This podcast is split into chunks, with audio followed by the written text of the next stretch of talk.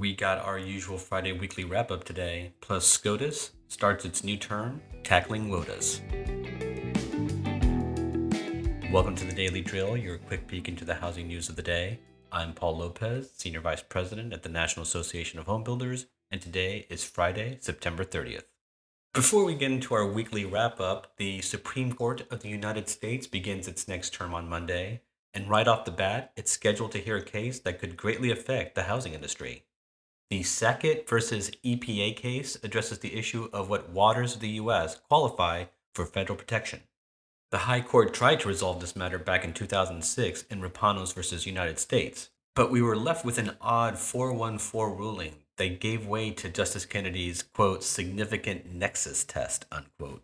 This case seemed like an ordinary appellate ruling from the Ninth U.S. Circuit, so the fact that they're hearing this case at all are leaving most legal experts to believe that the Supremes have a predetermined decision and will likely narrow the EPA's authorities, like they did with greenhouse gases in West Virginia v. EPA.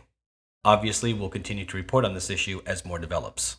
So that's how we're finishing the month of September. Let's do a quick recap of what else occurred this week. On Monday, we talked about rents possibly showing signs of easing. Tuesday saw new home sales surge 28.8% in August, but everyone saw it as the red flag it was. For the year, sales remained down 14%. We reported on Wednesday about purchase cancellations tracking around 15.2%, staying at elevated rates as the 30 year fixed mortgage approaches 7% and affordability continues to be a concern. And finally, on Thursday, we basically did a simple PSA showing people where they could find NAHB resources to help them with the hurricane recovery. We are done for the day and the week. I'll be back again on Monday. Have a great weekend. I'm Paul Lopez. Thanks for listening.